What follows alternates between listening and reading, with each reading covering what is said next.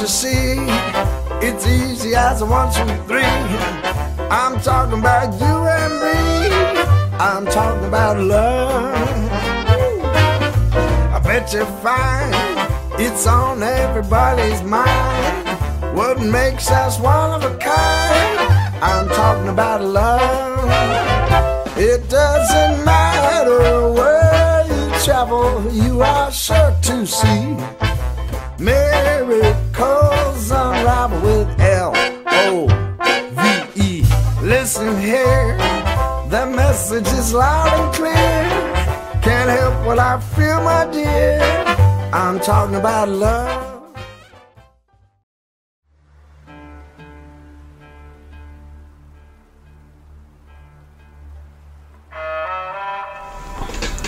Ekrem Kahraman 1948 yılında Tarsus'ta dünyaya geldi. 1971 yılında İstanbul Eğitim Enstitüsü resim bölümünden mezun oldu. Çeşitli orta öğretim kurumlarında öğretmenlik yaptı. 1989 yılında öğretmenlikten ayrılarak sanatçı yaşamını tercih etti. Plastik sanatlar alanında teorik yazılar yazdı. Yazıları çeşitli sanat dergilerinde yayınlandı. 2007 yılında Sanatçının Atölyesi dergisini yayınlamaya başladı.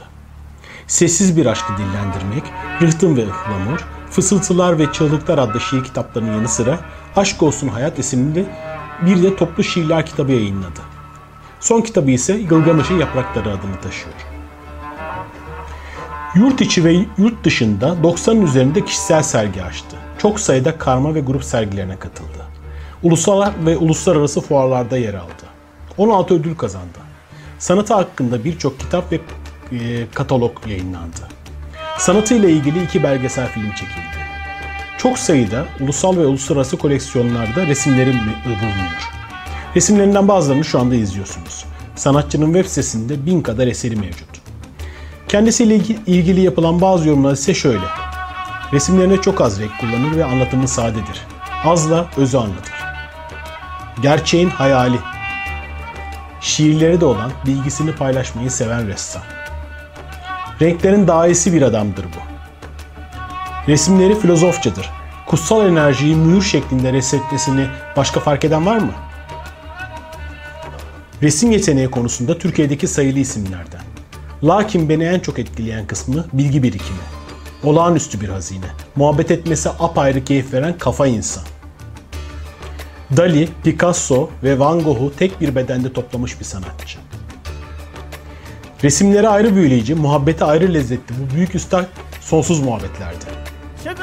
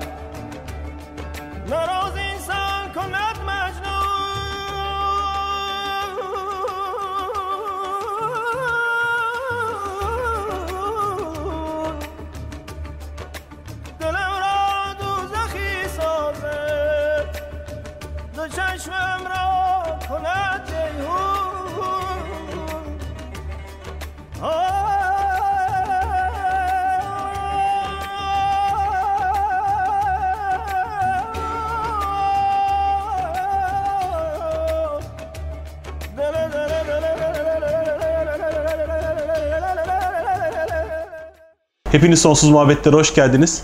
Ee, sevgili Ekrem Kahraman konuğum. Biz e, deminden beri zaten sürekli muhabbet halindeyiz. Daha doğrusu Ekrem Hoca'nın atölyesindeyim. Her adımda ayrı bir muhabbet e, yapıyoruz. Ekrem Hocam bir anlatmaya başladı. Ben zaten kendimden geçtim. E, mitolojiden anlatıyor, ruhtan anlatıyor. Yani resimden anlatıyor, sanattan anlatıyor, anlatıyor, anlatıyor. Hocam yani burada yani şu anda biz iki saatteyiz ama ben, ben sizden böyle sanki 20 yıllık bilgi aldım. Çok teşekkür ederim. Ağzınıza sağlık. Şimdi sadece kamerayı açtık. Aynen devam ediyoruz. E, hayat devam. E, konuşmanın en güzel yanı diyalektik olmasıdır. Yani Sen bir şey söylüyorsun, ben bir şey söylüyorum ya da işte resim bir şey söylüyor, tavan bir şey söylüyor, hava bir şey, sıcaklık bir şey söylüyor ve onu söylediğinde sen cevap veriyorsun ona tepki olarak. Ee, işte burada klima açık, işte baktım burada oturacağız. Hemen kısa kolluyu çıkardım mesela. Şimdi böyle bir şey giydim üzerime.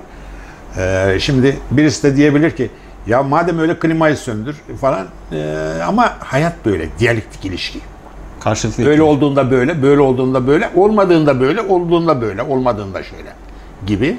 Bizim konuşmamız da öyle. Konuşacağımız olan şeyler de muhtemel ki e, konuştuğumuz şeylerin tema olarak olmasa bile ruh olarak aynı şeyleri sürdüreceğiz. Ve diye yani aslında e, hiçbir hazırlık yok. Tamamen doğaçlama.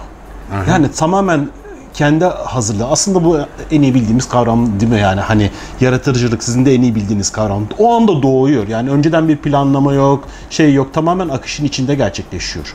İlham öyle gelen bir şey. Ya doğa da öyle değil mi? Doğa da öyle. Yani bir bitki doğadaki bitki yani çiftçiliğin, bahçıvanlığın dışındaki bütün bitkilerin tohumları vardır. Toprağa düşer ve o topraktaki şey zamanı geldiğinde ki bunun tarihi yoktur. Çünkü koşulları çok farklıdır.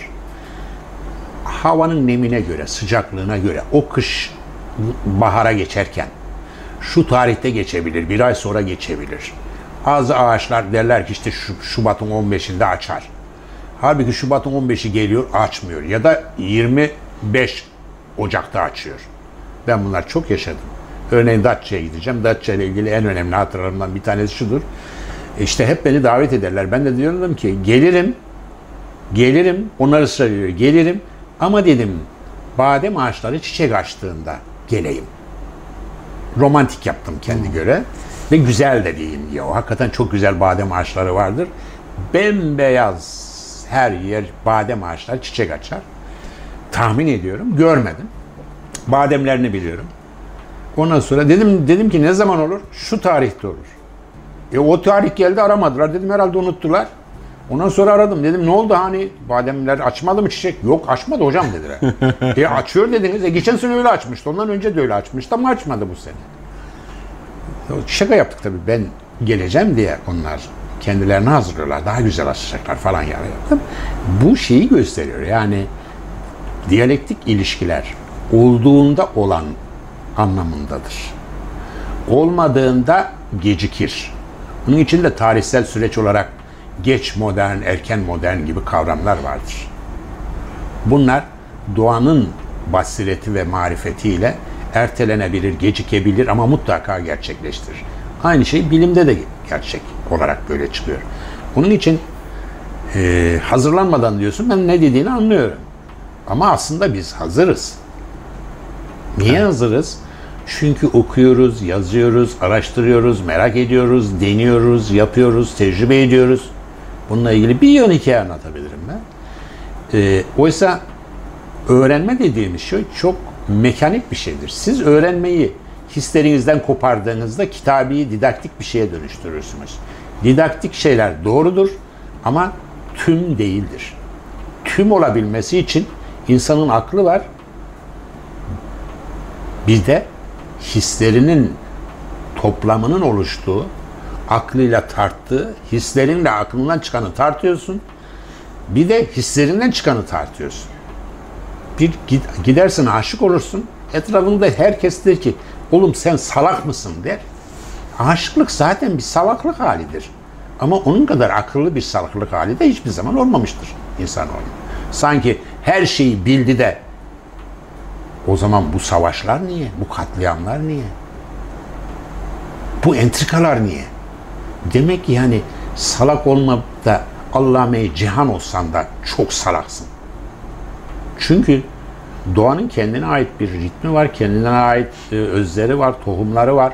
Bütün bunların içerisinde doğa kendi kendine hazırdır. Neye hazırdır? Yeniden çiçek açmaya, yeniden dallarına su yürüyecek, yeniden çiçek açacak, sonra e, yaprakları olacak, filizleri olacak, meyve ağacıysa meyve verecek. Sen istesen de istemesen de. Bizim çiftçiler işte derler ki işte ekim zamanı gelir hazırlık yapar. Ne yaparsın? Tarlayı sürersin. Biz tarlayı sürdük. İnsan bilincinin tarlasının yeniden sürülmesi gerekmiyor. O ancak ve ancak yeni yeni bilgi aldığı sürece, yeni bilgi yüklendiği sürece o tarla hazır olarak duruyor. Öbür türlü haydi bakalım dediğinde örneğin araba kullanan birisini iki ay araba kullanmasın. iki ay sonra bir hazırlık yapması lazım ki araba kullansın. Ama biz devam ediyoruz araba kullanmaya. Zihnimiz öyle. Çünkü ben burada bir yandan resim yapıyorum, bir taraftan şiir yazıyorum, bir taraftan yazı yazıyorum, bir taraftan işte buraya öğrenciler, gruplar, kadınlar, erkekler geliyor, onlara konuşuyorum. Bir taraftan telefonla e, danışılan konularda fikir veriyorum. Yani biz hazırız, aktif haldeyiz. Onun için döllemek de öyle değil mi? Döllüyorsan neyin hazırlığını yapacaksın? neyin hazırlığını yapacaksın? Zaten doğal olarak kendi sistemin içerisinde kadın veya erkek olarak onun genleri ve enerjileri, kapasiteleri hazır vaziyette duruyor. Ama tabii ki 20. yüzyılda bunların hazır olmayıp doktorlara giderip hazır hale getirildiği de bir gerçek. Bunu da asla inkar etmiyorum. O zaman nedir? Asıl olan doğal olan, doğal diyalektik ilişkiyi kaybetmemek gerekiyor bence. Bu çok güzel bir şey açtı bende. Yani insan doğası. Ha bu kelime olarak vardı ama insan doğası. Evet. Yani mesela benim hiçbir zaman kendime ait bir kariyer planım olmadı. Hiçbir zaman olmadı. Hani lisede, lisedeyken bile, üniversite sınavına girerken bile ne yapacağıma dair bir fikrim yoktu. Ama hep doğru zamanlarda doğru yerlerde açtı. Şimdi bu çok e, şey geliyor. Ben bir şeyi zorlamadım. Tamamen kendi doğallığında açıldı. Galiba koptuğumuz yer burası. Şimdi tabii herkes her kapasite yok. Bu niye öyledir? Bu çok daha farklı bir tartışmanın konusu kuşkusuz. Örneğin birileri aşık olmak ister, aşık olmaz, olamaz. Birileri ise sık sık aşık olur. Sık sık aşık olanlar tercih edilmezler. Niye? Çünkü sık sık aşık olan sana aşık olduğunu düşündüğün an zaten seni bırakacak başkasına gidecek demektir. Bunu böyle bir e, menfaatçi bir bakış açısıyla bakmayıp da çiçeğe baktığımız gibi algıladığımızda siz yoldan geçerken kokan bir çiçeğin size bağlı kalmasını mı istiyorsunuz? Sadece bana Yoksa- kok demiyorsun. Yani. Evet, senin için kokmuyor ki zaten o. Kendi var olduğu için, öyle olduğu için, doğası olduğu için kokuyor. Öbürü de doğası o olduğu için öyle oluyor.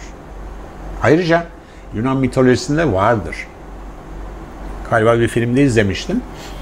Ee, Yunanistan'da antik tiyatro döneminde çeşitli oyunlar oynanır. Tiyatro oyunlar anlamında. Ve bir kadın bir erkeğe geçmiş hikaye aşıktır. Adam erkek onu önemser ama ona asla aşık olmaz. Sorar usta olan, çırak olan ruhtaki kişiye. Sence der niye? O açıklama yapar. İşte o öyle öyle onun için. Der ki usta hayır. Aşık olamayacak kadar kendi dünyası içerisinde bencildir. Çok güzel benim hoşuma giden bir şeydir. Çünkü aşık olma kapasitesi, çocuk yapma kapasitesi, kavrama kapasitesi, arkadaşlık kapasitesi, dost olma kapasitesi. Bunların hepsi birer kapasitedir. Yoksa kapasite dediğimiz şey yahu işte bu işte şu kadar megabayt piksel görüntü çeker dediğiniz telefonlarınız gibi bir şey değil bu. O tasarlanan bir şey. Ama insan tasarlanan bir şey değil. Doğanın kendi içerisindeki farklı doğaların bir araya gelmesiyle denk düştüğünde ki o farklı doğalar bile farkında değildir. Kim biliyor ya ben bundan bir çocuk yaparsam çok zeki olur diye. Zeka ölçünüz neydi ki karşınızdaki kişinin zekasını o anda ölçtüğünüzde çocuk öyle olacak diye. Hitler zamanında güzel kızlarla erkekleri çiftleştirmiş fakat beklediği gibi sonuç almamış. Mantıken oysa doğru buluyorsun. Ne buluyorsun? Bu yakışıklıyla bu güzel kız bir araya gelip çiftleştiklerinde bunlardan böyle çocuk var. Kim dedi ki size öyle olacağı diye. Ve olmuyor da nihayet. Bunun için her zaman için doğanın incelen üzerine kafa yoruldu, anlaşılan bilen kodları vardır. Fakat bu herkesin becereceği bir şey olmadığı gibi bunlar da sonuçta yanılabilir, yanıltabilir durumlar. Çünkü onun dışında da bir yığın güç var, enerji var, dünya var. O nedenle bu tür konular tabii ki yani e, insan doğası dediğimiz şey, insan doğası dediğimiz şey gerek psikolojide, gerek felsefede, gerek günlük hayatın içerisinde o kadar çok karmaşık yapıya sahip ki insan doğası dediğimiz şey belki doğum esnasındaki bir biyolojik zorlanma sonucunda ortaya çıkabiliyor. Ger belki hiç beklemediğimiz bir şekilde bir darbeye maruz kaldığında kalıcı hale gelebiliyor. O 40 yıl sonra çıkabiliyor. Ama aynı darbeye maruz kalan ikizi var. Ona bir halt olmuyor da. Buna niye oluyor? Bunlar çok karmaşık gibi gözüküyor ama incelediğin zaman bunları çözmemiz pekala mümkün. Onun için çok meçhulleştirmek istemem ben. Benim için her şeyin net olması ama derin olması daha önemlidir. Hem net hem derin. Eyvallah. Hem kararlı hem her an her yere gidebilecek kadar Açık. açık. Böyle bakıyorum ben. Yani bir ayak dünyada, diğer ayak serbest uçabilir. Tam bir denge. Tabii ki yani bir ayak hakikat ve gerçekte. Öbür adam, öbür ayak hakikat ve gerçeği de ayakta tutmaya devam eden, onların dönüşümünü sağlayan olan hayalperestlikte. Eyvallah. Hayalperest dediğimiz insanların karşılaştığı şeyler de gerçektir. Sizin neyi hakikat olarak gördüğünüz, neyin var dediğin zaman bankada şu kadar hesabım var diyor. Değil mi? Onun hakikati o. Yani bankada o kadar hesabı olması önemli. Neden? Çünkü fakir bir aileden yetiştirilmiş bir babanın çocuğu ve baba ona öyle bir olanak sağlamış. Ben fakirdim, param yoktu. Benim çocuğumu hep birazcık yapayım, bol yapmayayım. Para vermeyeyim. Ne yapıyor o da? Parayı en önemli şey olarak görüyor. Öbürü ise diyor ki, vallahi ben çok dostlarım var diyor. Pekala dost karın doyurur mu? Doyurmaz. Aşk karın doyurur mu? Doyurmaz.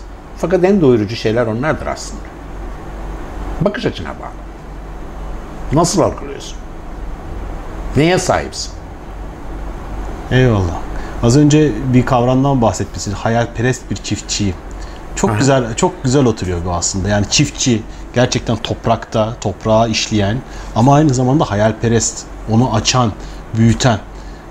Bu çok güzel bir kavram olarak beni hep hatırlayacağım bunu. Hayalperest bir çiftçi olmayı. Evet evet. Hayalperestlik meselesi şu. İnsanın muhayyile denen, aklın içinde olduğu, sezginin de içinde olduğu, duygunun, hissin de içinde olduğu bir birikim kapasitesi vardır. Ve benzer bir örnek daha vereyim. Ailenizin tarlaları vardır. Birkaç bin dönüm. Bankada hesapları vardır. Her ailenin, her ferdinin altında bir arabası vardır. Çok her türlü olanağa sahip, özgür, kendine ait odanın olduğu bir eviniz vardır. Siz bütün bunlardan ne yapacaksınız diye baktığınızda genellikle hayal kırıklığıyla sonuçlanan birçok şey ortaya koyarsınız. O nedenle sizin hayalperest olmanız lazım ki hayalperest nedir? Hayalperestin bütün temel özelliği şudur. Var olan gerçekliklerin dışında bir şey hayal ediyorsunuz, düşünüyorsunuz. Tasavvur ediyorsunuz. Tasavvur ettiğinizde var olan gerçeklikleri dönüştürme şansınız vardır. Eğer e, işletmeci ya da para işleten birisi olsaydınız şu kadar bankada hesabım var.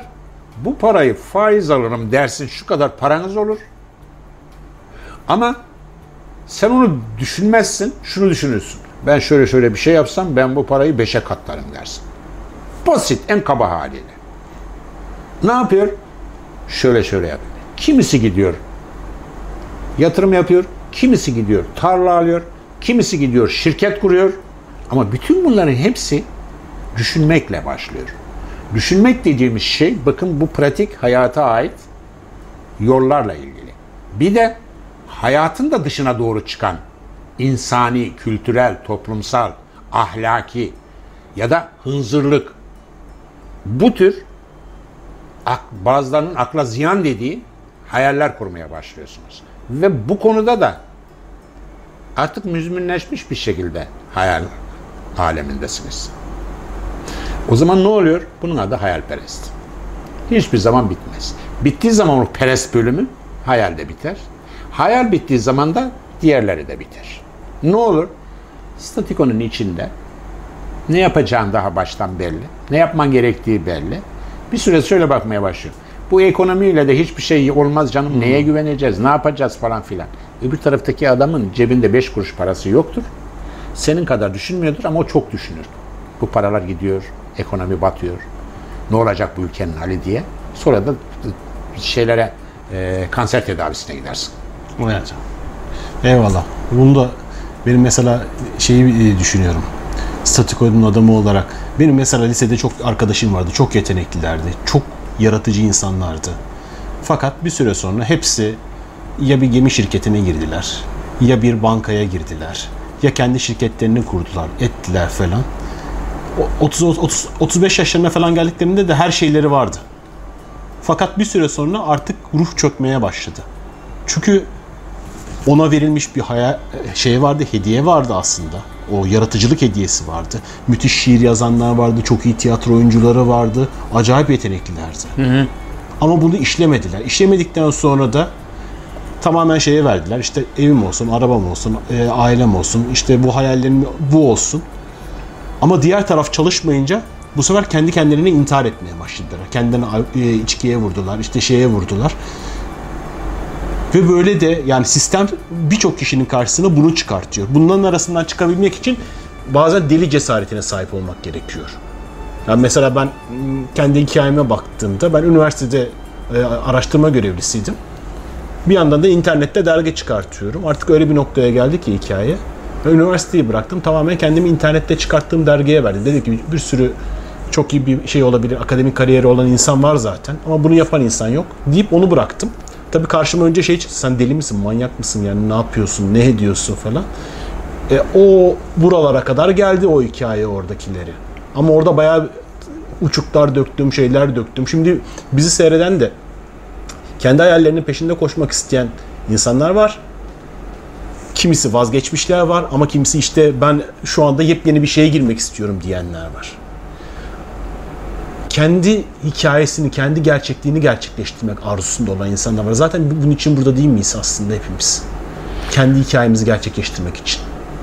Valla hikayen varsa gerçekleştirirsin ya da hikayen e, hikayen olması gerektiğini düşünüyorsan gerçekleştirirsin. Ben hep onu söylüyorum. Öncelikle insanın içerisinde kendi e, şey olması lazım. Enerji kaynakları olması lazım. Enerji kaynakları e, çok insanda yok. Yani nedir enerji kaynakları? İşte bir şekilde senin vitaminlerin var. Onları yemek yiyerek falan elde ediyorsun. Ama daha başka ne vitaminler var? Örneğin okuma gerekli olduğuna inanarak okumak başka bir şey. Gerekli olup olmadığını düşünmeden okumak sırf merak, salt merak yüzünden. Ve önlenemez bir şekilde okumak.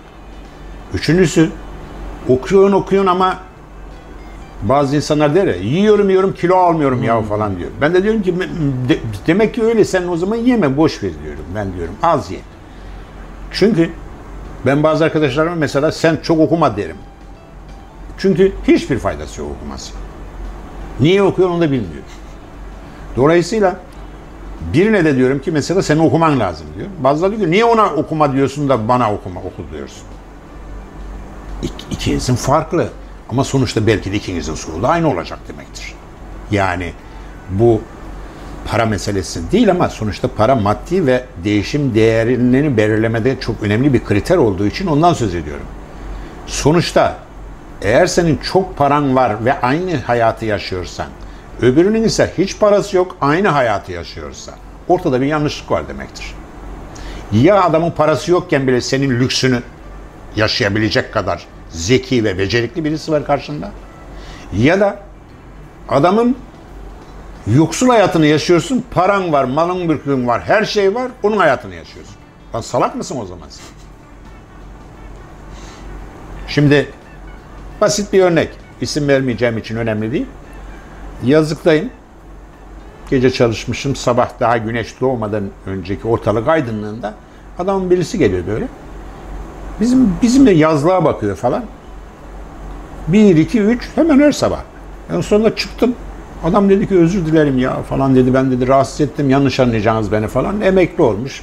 Yazlık almış. Bizim ev, benim bizim evin de çoğunu işte kızım mimar olduğu için beraber biz yapmışız. Ben diyor sizin evinizi çok sevdim diyor. Geliyorum diyor. Bilgi çalıyorum buradan diyor. Ben gidip diyor kendi, kendim gibi kendimi de sizinkine benzetip yapıyorum dedi. Çay çay içmeye çağırdı. Ben de kalktım dedim acaba hakikaten mi diye. Gittim hakikaten evet öyle adam. Emekli olmuş. Tek hayal var. Emekli olacağım, bir tane yazlık sahibi olacağım. Bundan sonra hayatıma bakacağım dedi adam. Özetle. Aradan 15 gün geçti. Adam ölmüş. 15 gün geçti. Onun o güzelim bahçesi, evi insanla doldu. Kızları varmış adamın, damatları, çocukları, torunları. Onun hazırlamış olduğu çimler, ağaçlar, o koltuklar, o şeyler, bütün her şey gitti. Hayat böyle bir şey. Ne diyordu? Bütün hayali o. Ben hep onu söylerim. Hayalin dediğin şey için zaman kavramını bekleme, anlatma, yap. Çünkü o hayalini gerçekleştirmeye zamanın dahi olmayabilir. Yıllar önce benim bir bayan öğrencim vardı. Sessiz bir kızcağızdı. Ona ben anlatıyordum. Hocam dedi, yanlış anlamayın dedi. Ben dedi ressam e, olmayacağım dedi. Dedim ki, olmak istesen de olamayabilirsin. Ama hayata böyle bakamayız. Ne olacağım peki? İleride dedi işte dedi, yaşlanınca dedi resim yaparım. Ben de ona demiştim ki, yaşlanmaya zamanın olmayabilir. Bu sözü söyledikten bir sene sonra kızın bacağında bir rahatsızlık çıktı ve öldü. Kas yırtılması mı ne varmış. Kocası beni buldu. Dedi ki hocam siz benim eşime böyle demişsiniz. Bu ne gördünüz ve ben neyi göremedim de bu bana eşimin ölümü bu kadar acı veriyor diye. Ben de hiçbir şey görmedim. Ben sadece felsefi olarak bir şey anlattım. Anlatmaya çalıştım. Yok öyle bir şey. Çünkü şöyle şöyle olursa ben böyle böyle yaparım başka bir şey. Sen yapmaya girersen o esnada onlar gene önüne çıkar. Çok fazla düşünmeden sen o anda da o problemi çözersin. Birincisinden de daha çok başarılı olursun. Eyvallah. Bu kadar basit. Eyvallah. Nedir o? Çünkü hiçbir sorunu derleyip toparlayıp da kitap gibi çözemeyiz. Düşünsene hayatında 40 tane sorun var. Bunları bir kitap gibi topluyorsun bir tarafa hepsini çözeceksin. Nah çözersin. Mümkün değil. O zaman nedir? O an çözeceksin. Ve o anda çözmek dediğimiz şey de zaten bir iş gibi değil, hayat algısı olarak öyle bakacaksın. Hayat algısı olarak dediğimiz şey, ben gene hep sık sık söylerim. Zaman zaman bazı çiftler bazı problemler yaşarlar ve birbirinin yayrayla dinlediğimdeki ikisi de benim arkadaşlarımdır. Ben çok şaşarım. Çünkü atıyorum kolay anlaşılsın diye. Bu adamın boyunu beğenmiyorsun. Bu adamın boyu kısalmadı ki. Sen bu adamı tercih ettiğinde de boyu bu kadardı. bu adamın aklını beğenmiyordun, beğenmiyorsun. E, bu adamın aklı da o zaman da öyleydi. Değişen ne? Hiçbir şey. Değişen kim? Ne? Sensin. O gün yuvarlak hesap bakıyordun. Şimdi işin içine girdin. Detaylı bakıyorsun. Aradaki bir tek farkı bu. Boyu kısaydı bu adamın. Boyu kısalığı değil. Bu adamın boyu kısaysa da uzun, uzunsa da senin sevdiğin adam öyle bakacaksın. Bu kadar basit. Ben istesem de istemesem benim babam Ali Fakr. Ben ona çok kızıyordum. Hala temenni ederim ki öyle değil de böyle olsaydı. Ama yok öyle. Onun için bir şekilde bu hayalperestlik meselesi de yapma meselesi, kapasite, enerji sahibi olma meselesi. Benim annem küçüklüğümde benim için derdi ki Senin içinde fitne-i fücur var derdi. Ben kızardım. Evet benim içimde fitne-i fücur var hala. İslam dininin bahsettiği fitne-i fücur değil, yapma enerjisi ve merak enerjisi bende her zaman var. E şimdi onu demin anlattım sana. 1100 sayfalık tek bir şiir üzerine çalışıyorum. Ve 3 yıldan beri çalışıyorum. Ne biliyor musun? Bitiriyorum bütün kitabı diyorum ki yayınlanacak halde diyorum. Aradan bir hafta geçiyor. Bir de bakıyorum. Yok ya burası böyle olması lazım. Şimdi şiir yazmayı ben yazarak öğreniyorum. Ama şöyle bakıyorum. Şiir yazmayı bilmiyorsan niye yaşayacaksın? Nasıl yazılıyor ki anlamadım yani. Araba kullanmayı nasıl yapıyorsan orada da onu öyle kullanacaksın. Araba kullanmaya kitaba bakıp da kafandan şeyler geçirip düşünceler oradan mı öğreniyorsun? Tostuya tostuya öğreniyorsun. Bu kadar basit. Başka da bir yolu yok. Olduğunu zannetmiyorum. Eyvallah ya. Ben hep onu söylüyorum. Ben akademik eğitimle sanat eğitimi aldım. Ama hangi eğitim aldıysam onu terk ederek sanatçı oldum. Bu kadar basit. Eyvallah. Bildiklerini unut. Onu nerede uygularsınız biliyor musunuz? Onu şurada uygularsınız. Eğer tıp doktoruysanız ya da mühendisseniz oralarda bunu uygularsınız. Orada bile tam değildir. Hiçbir tıp doktoru insani olan insani ruhu çalıştırmadan, devre dışı bırakarak ameliyat yapamaz. Yapmaz mı? Yapar. Yapar ama yapamaz. Çünkü kestiği bir insandır. Tamir ettiği de bir insandır. Motor değil. Ama tıp bunu unutmuş. Onun içinde şu anda bir ticaret meta halindedir. Bütün tıp. Eczanesinden tut, neşterine varana kadar, verilen ilaçlara kadar. Ticaret. E düşünsene insanlar arasında en kutsal olan aşkı. Eğer bir kız karşındaki adama bir ticaret, para, mal, mülk olarak bakıyorsa ya da sen ona kalça, meme, seksi ögeler olarak bakıyorsan bir süre sonra böyle bir şeyle karşılaştığın zaman bu iki kişi için de söylüyorum. Niye yadırgıyorsun ki? Kalça olarak, meme olarak bakıyorsan başka bir kalça, memenin peşinde gitmesi gitmen pekala mümkün. Gene gidersin. Başka bir para pul, daha yüksek para pullu birini bulacak olursan, görürsen onu bırakın oraya gidersin. Bu kadar basit. Ama bu kişiler için söylüyorum. Ya karşı kişi seni niye tercih etti? Paran, makamın, malın, evin, imkanların var diye. E şimdi beni niye terk etti git diyorsun. Sana niye gelmiştik yani nedenden gidiyor. Öyle değil mi? Eyvallah. Ama burada hiçbir zaman yok olmayan bir şey var. Esas o ruh. E, tabii. O ruhu, o ruhu gördüğünde, o ruhu bittiğinde o bitmiyor çünkü sonsuz. Kesinlikle, kesinlikle. O kadim kavramı vardır. Benim çok sevdiğim bir kavramdır o. O kadim kavramı buna denk düşen bir kavramdır. Nedir o? O da şudur. Asla değişmeyen bir duyum, bir değer. O değişmeyen değer burada ister sanatçı ol, ister ameliyat yapan bir doktor ol. Doktor nedir? Doktor bir tıpçıdır. Ne demektir? İnsanın başına sağlığı ile ilgili bir problem geldiğinde bunu çözeceksin. Sen mesela konuşurken diyorsun ki hizmetkar. Bunun hizmetkarısın sen. Evet. Bu kadar basit. Bunun karşılığında sen para alıyor olsan bile bu temel, bu kadim olan değer kaybolduğu zaman senin aldığın paranın da kıymeti ayrı yazıyor. Eyvallah. Yabancılaşma kavramı dediğimiz kavram işte oradan çıkıyor. İşte doktorla hekimin farkı. Kesinlikle. Ruhla bağlandığında, Ha. tıbbı ruhla bağladığında hekim olursun. İşte zaman zaman ben söylüyorum. Mesela diyorum ki hekim diyorum, doktor diyorum ikisini cümle içinde kullanıyorum. Diyor ki hekimle doktor aynı mı değil mi? Değil diyorum ben de. Şimdi sen söylüyorsun bak. Evet, evet. Ruhumuz yakın olduğu için oradan çıkıyor. Çünkü doktor bu çağa ait bir kavram. Evet. Oysa hekim öbür çağa ait. Mesela Kadim ben, ya. ben ressam demiyorum mesela kendime. Dedikleri zaman da itiraz ediyorum. Bazı televizyon programına çıktığın zaman ressam yazıyor. Ben de diyorum ki bak bir daha ressam yazarsanız gelmem diyorum. E ne fark eder? Çok şey fark eder. Ressam bir döneme ait bir kavramdır. O kavram gelişerek bugün başka bir şeye dönüşmüş durumda. Olumlu veya olumsuz. Ama aynı şey değil. Ressam resmeden demek. Ne demek resmeden? Yani senin karşında bir şey var, onu resmediyorsun sen. ifade ediyorsun. O gördüğün şeyi oraya aktarıyorsun. Oysa ben aktarmıyorum ama çok aktarıyorum, hep aktarıyorum.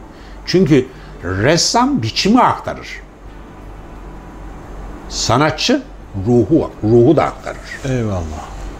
Ruh ve biçim, içerik ve kavram eş ama farklı. Form, biçim, bir şekilde bunlar hepsi farklı. Mesela sanat yapmanın amacı form üretmektir.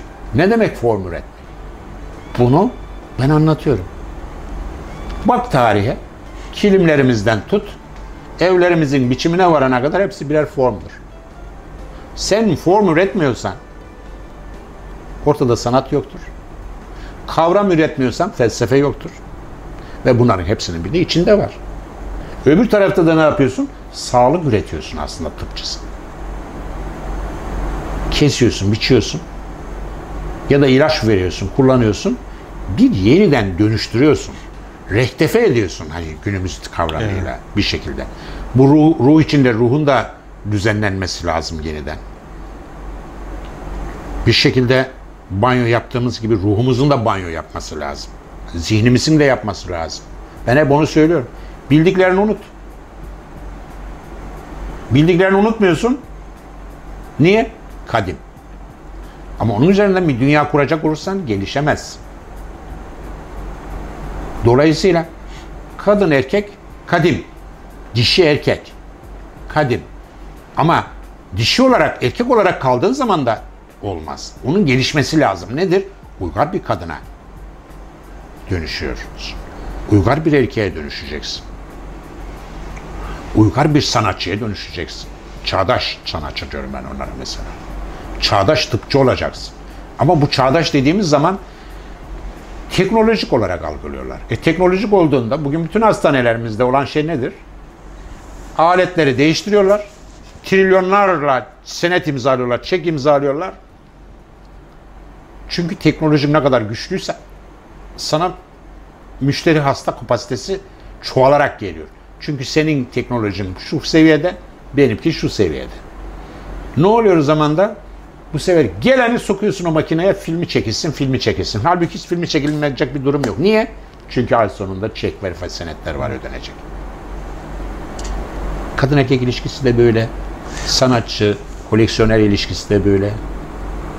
Politikacı halk konusu da öyle. Yani politikacı var sürekli olarak politikasının gereği olarak oy almak için şöyle şöyle davranıyor.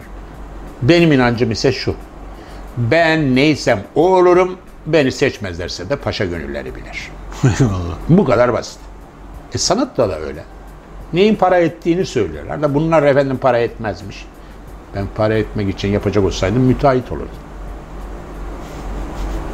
Güzel de bina yapardım. Bugün birçok müteahhitten, mühendisten daha iyisini yapardım. Bunun için burada asıl olan o değerler sistemi üzerinde bir yapma eylemini benimsemek ve onunla ilgili neye inanıyorsan tutkuyla menfaat kavramını devre dışı bırakarak kazanacağım para meselesini elbette düşün. Ama onu birinci plana getirdiğinde diğerleri ikinci plana gidiyor demektir. İkinci plana gittiğimizde biz kendi aklımızı birinci plana getirdiğimizde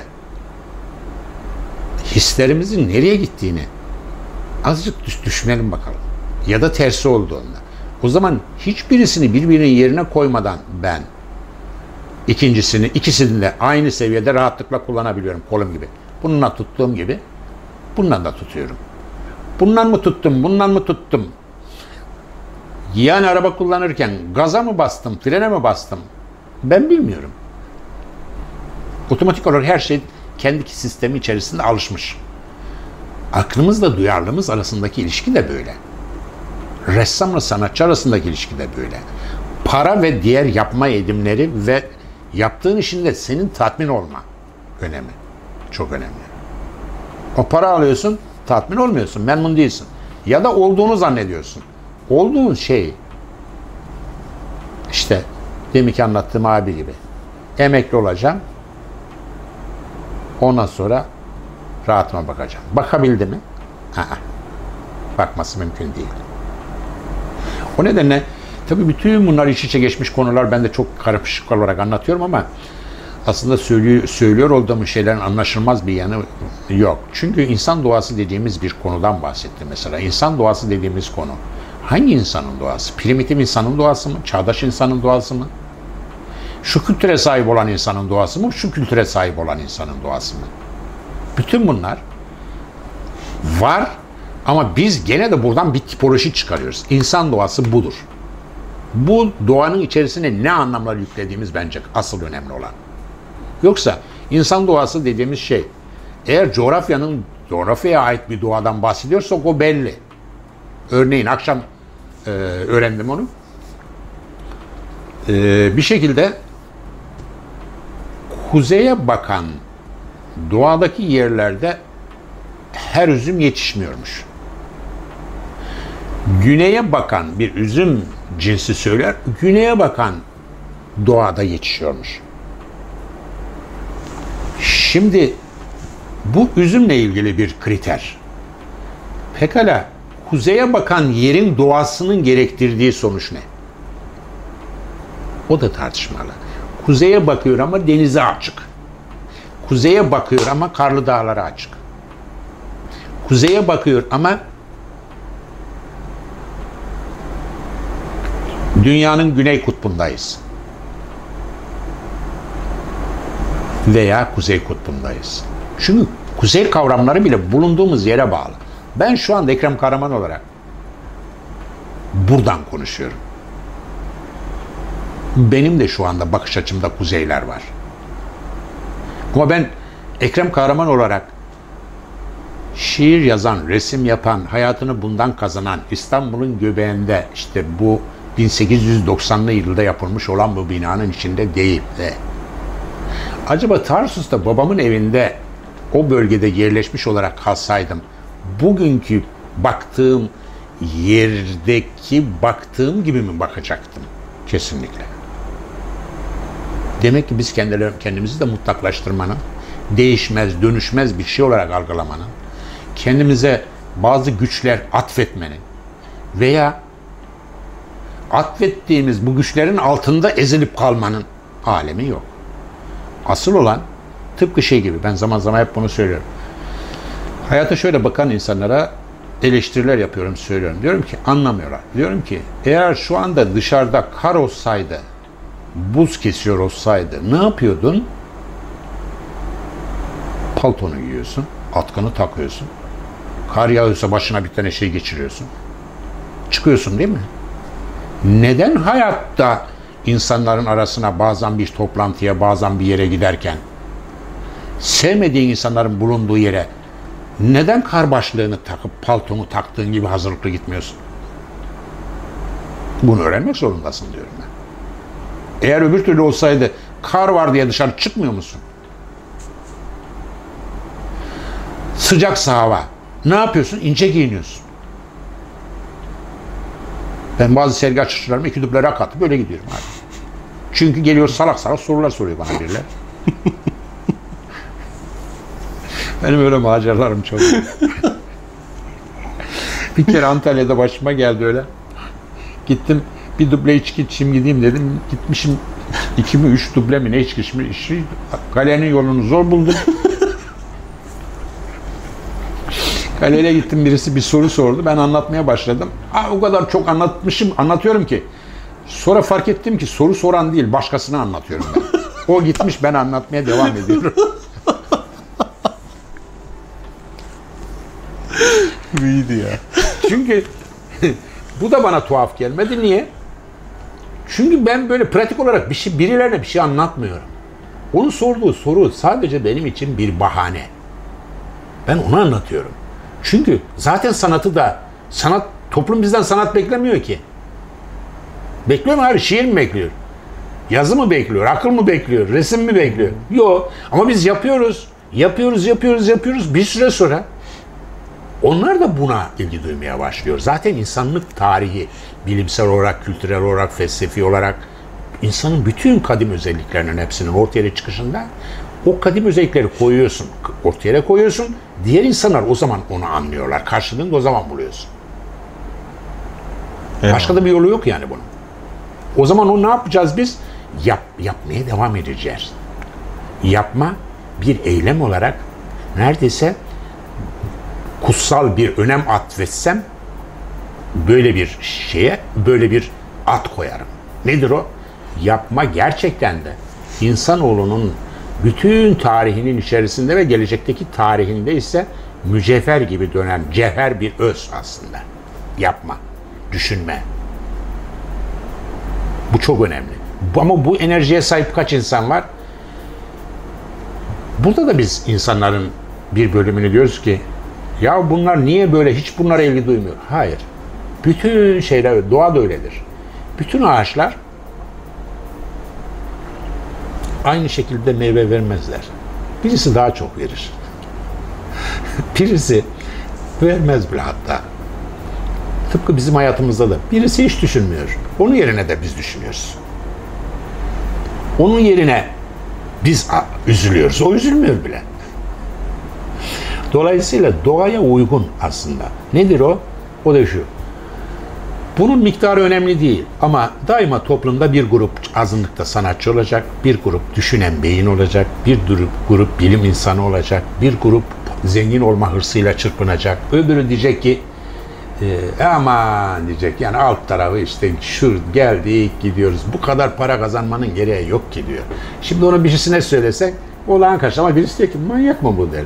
Evet doğru söylüyor adam yani para kazanmak üzere mi geldi dünyaya? abartılmış bir şey var. Gelişme var. Abartılık bir ön, şey var. Öngörü var sözüm ora. Öngörüyle çe- çelişen bir öngörü var. Neden?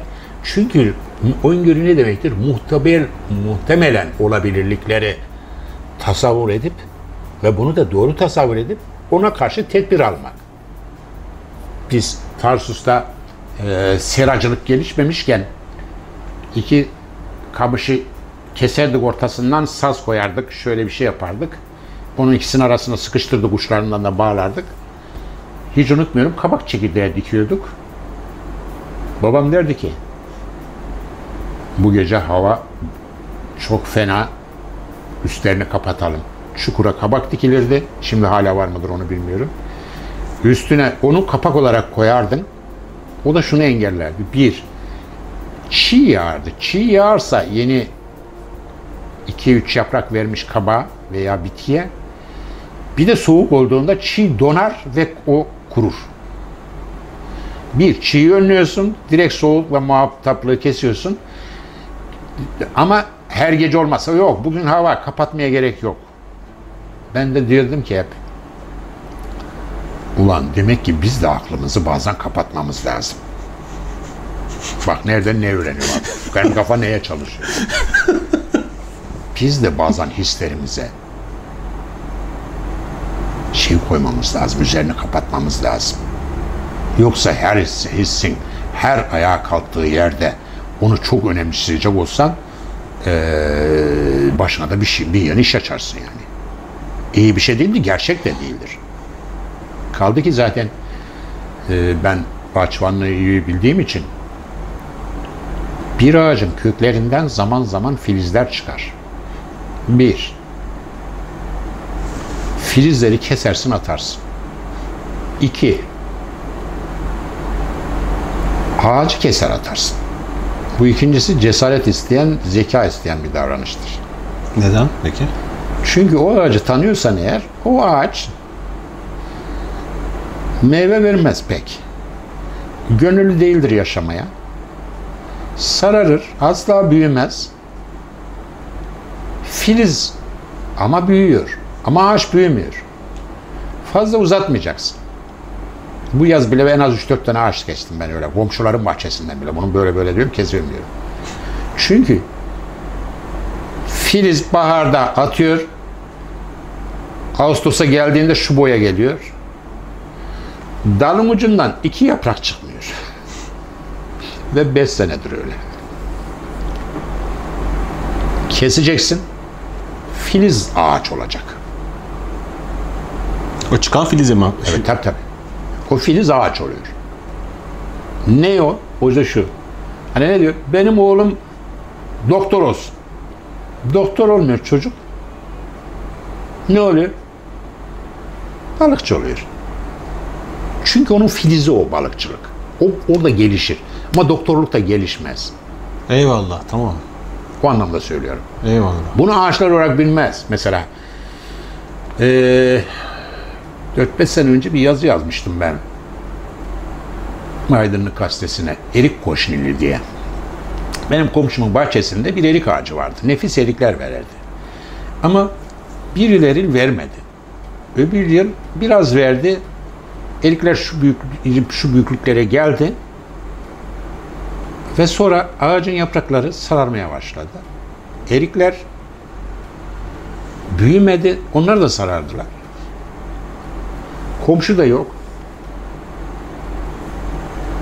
Çok da sevdiğim bir erik ağacıydı. Gittim ziraate tabi.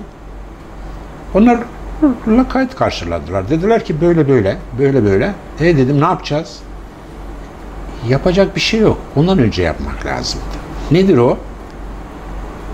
Ağaç, onun üzerine zaten ağaç üzerine bir yazı yazmadım, toplum üzerine bir yazı yazdım.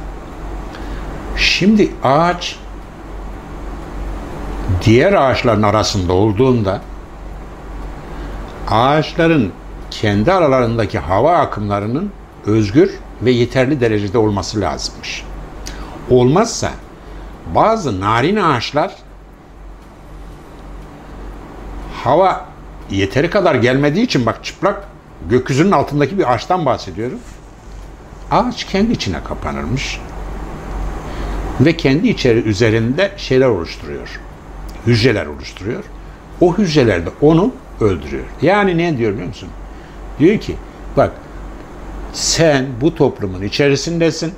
Bu toplumun içerisindeki şeyin içerisinde eğer sen onlarla yan yana yaşamayı beceremiyorsan ondan şikayet ediyorsan, bundan şikayet ediyorsan, niye burandan bu geliyor diyorsan yavaş yavaş kendi kendini yok ediyorsun, kanser ediyorsun. Ve bu hastalığın ismi de erik koşnili. O nedenle diyorum ki toplumda da zaman zaman toplumun havalanması lazım. Bir şekilde birbirinin tepesine çıkmaması lazım.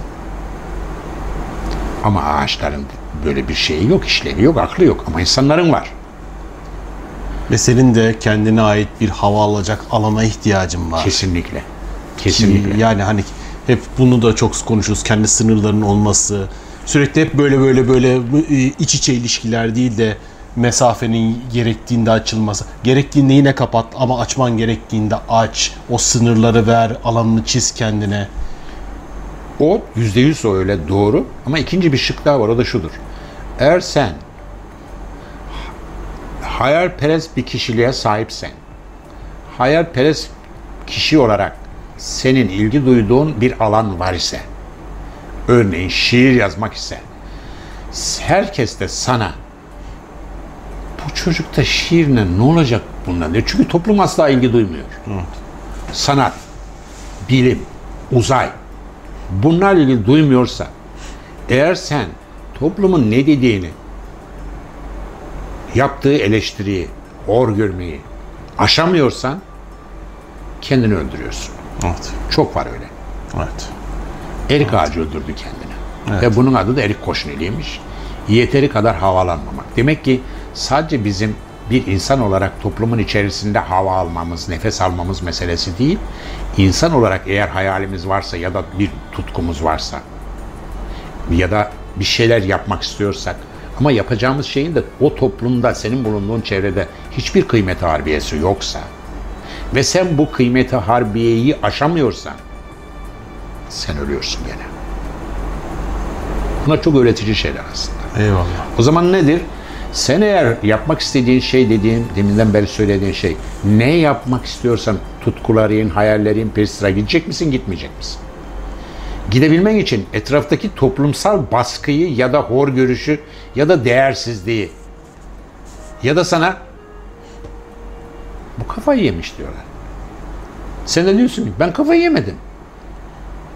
Öyle durumda da ben diyorum ki boş ver. Sen niye onların dediğine bakıyorsun ki? Ama niye diyorlar? Ya boş ver. Sen ilerle. Çünkü bir süre sonra sen ilerledip başardığın zaman bu toplum değişiyor. Yoksa onları anlat değiştiremez. Ona sana deli diyorlar sonra o deliden veli oluyor. Deli, Kesinlikle. olma, deli Kesinlikle. olmadan veli olunmuyor. Kesinlikle. Göze almadan. Göze almak. Göze almak ne demek? Ben hep onu söylüyorum şimdi sen yayınlayacaksın. Hiçbir mahsuru da yok. Ne yapıyorsun abi? Kızı görüyorsun. Ne yapıyorsun? Göz alacaksın. Göz al, al- alırsan ne olur biliyor musun? Sen gidersin kıza kafana bir tane geçirir şey çantasını. Ama göz alacaksın. E ya vurursa? E vuracak. Bu kadar basit. Ya üşütürsem diye sokağa çıkmaktan vaz mı geçiyorsun? Yani bir şekilde askerlikte, eğitimde hiç kimsenin tercih etmediği bir şeyi tercih ediyorsun sen.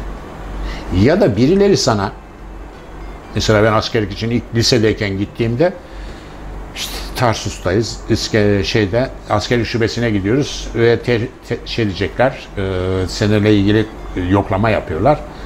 Herkese dediler ki sen şu sen şu. Burada anlatılmaz şimdi o. Gerek yok. Bana dedi ki hava polisi. Ben hayatımda duymamışım hava polisi. Hava polisi. Evet. Ben de dedim uyduruyor herhalde dedim.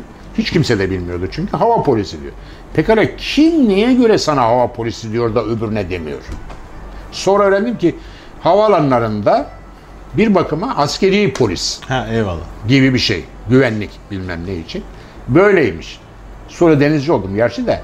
Dolayısıyla ister bizim kendimizin, ister bir başkasının sana yüklediği bir şey var. Meslek var, bir misyon var, bir pozisyon var, bir zenginlik var, değer var.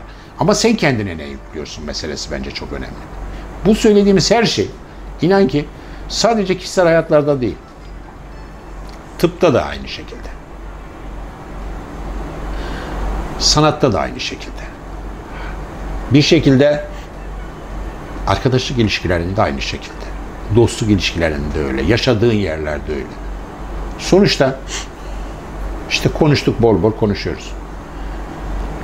Ben hep onu söylüyorum. Diyorum ki eğer Gılgamış bir tanrı anayla bir tanrı babanın çocuğu olsaydı Gılgamış olamazdı. Tanrı anne çoban baba olduğu için ancak böyle.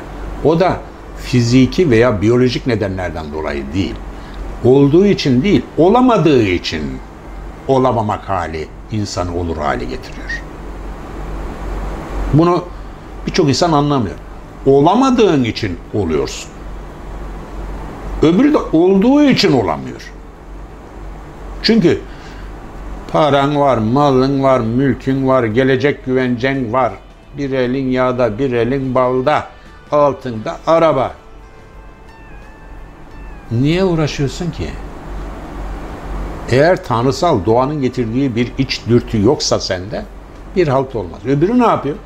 Olamadığından dolayı oluyor. Niye?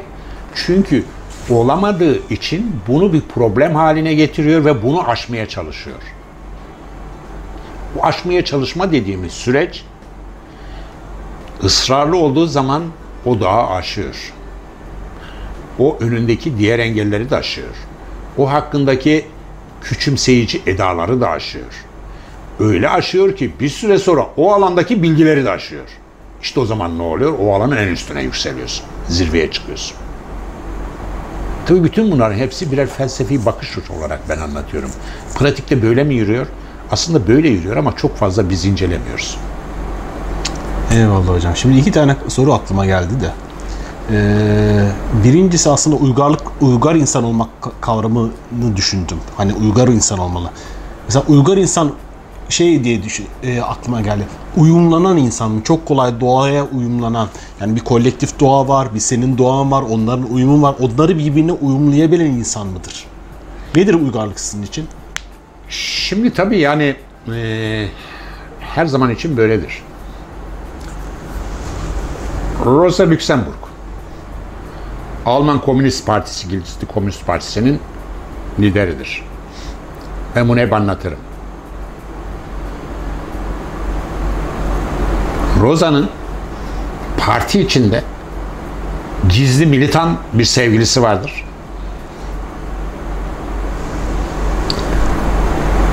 Parti çalışmaları nedeniyle herkes her bilgiye sahip olmaz çünkü gizli illegal çalışıyorlar bunlar. Bu gizlilikten faydalanarak militan olan başka sevgililer bulur kendine. Rosa asla bundan hesap soramaz. Çünkü o bilgiye sahip olmaması lazım. Fakat bir taraftan da aşık bir kadın. Ve fırtınalı bir hayatları vardır ve Rosa Luxemburg'un mektupları hem mektup tarihinde hem de kadın erkek ilişkisindeki aşk tarihindeki trajik hikayelerdir. Çok önemlidir. Ben önemserim onu. Onunla ilgili bir kitap okurken onun bir çevirmeni galiba e, Boğaziçi Üniversitesi'nde öğretim üyesiydi. Sanıyorum şu anda ismini hatırlamam mümkün değil. Onun söylediği bir şey var, cümle vardır orada. Çok etkilenmişimdir. O cümleyi hep yaparım. O cümlenin söylediği şeyi biz diğer karşı cins için karımız, kocamız, sevgilimiz için kullandığımız gibi çocuk için de kullanırız, kullanabiliriz. Toplum için de kullanabiliriz. Bütün ilişki biçimleri içerisinde kullanabiliriz. O da şudur. Der ki o cümle, Rosa hiçbir zaman başıboş özgür bırakmakla başıboş bırakmamak arasındaki özenli dengeyi kuramadı der. Sorduğun sorunun temeli o. Bir, dünyanın aklı başındaki bir yığın entelektüeli, felsefecisi modernlikle postmodernlik arasındaki sorunu tam olarak çözebilmiş değildir.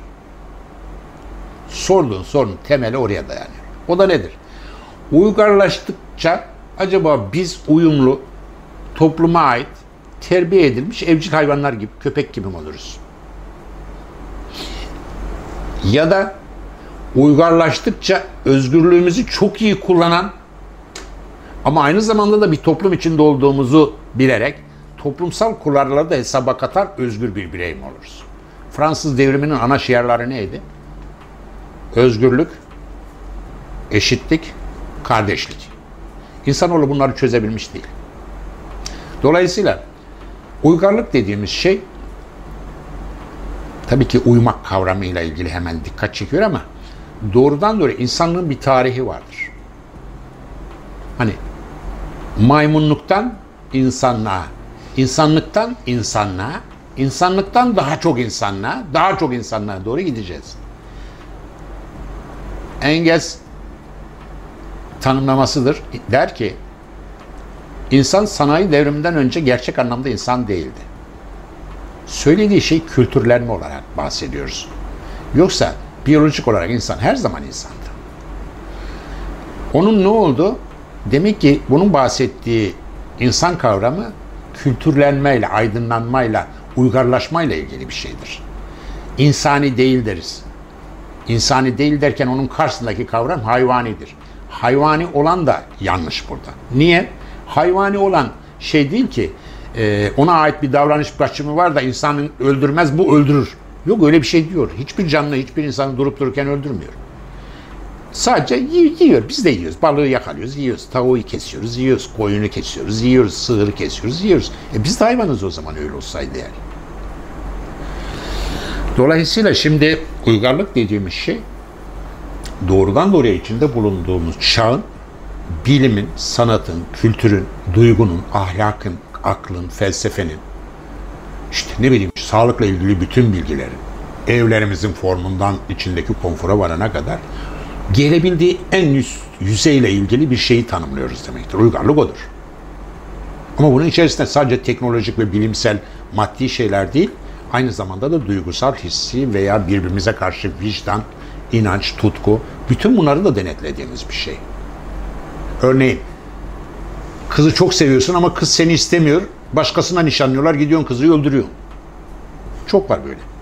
Soruyor hakim, oğlum niye yaptın? Çok seviyordum hakim. İşte uygarlık dediğimiz şey bu aradaki ilişkiyi insanoğlunun geldiği bu kültürel düzey içerisinde gönüllülük, karşılıklı gönüllülük ilişkisinin dışında öldürmeyi bırak, illa ben seni alacağım diye uğraşmak bile yok. Bunu kabul etmek anlamındadır. Bu hukuk için geçerlidir, insan arasındaki ilişkiler için geçerlidir. İşte bir şekilde burada ne bileyim işte eskiden soba yakıyorduk, şimdi kalorifer yapıyorduk ama buna indirgiyorlar bazen şeyi, uygarlığı. İşte kalorifer olduğu zaman uygar. Ya yok, kalorifer olduğu zaman uygar ama hala poponu kalorifer peteğine dayatmadan ıs- ısınamıyorsun ama. Çözüm bul. Niye poponu ısıtıyorsun? Ve bu konular çözülemediği için bence bugün insanlık bu durumda. Her şey birbirine karşı zaman. Bir de şu çok önemli. Uygarlık çoklu bir olanaklar bütünü oluşturuyor. O çoklu olanaklar bütünü dediğimiz şey aslında hem avantaj hem dezavantaj. Avantaj niye? Çünkü bu kadar çok olanak var. Burada daha rahat, daha dövüşsüz bir dünya yaşamamız lazım. İnsan ilişkilerinde de dahil. Fakat bu sefer tatminsizlik başlıyor. Nedir? O kadar çok güzel kızlar var ki. İşinden çıkamazsın ki. O kadar çok yakışıklı erkek var ki. Niye? Olanak çok fazla senin önünde.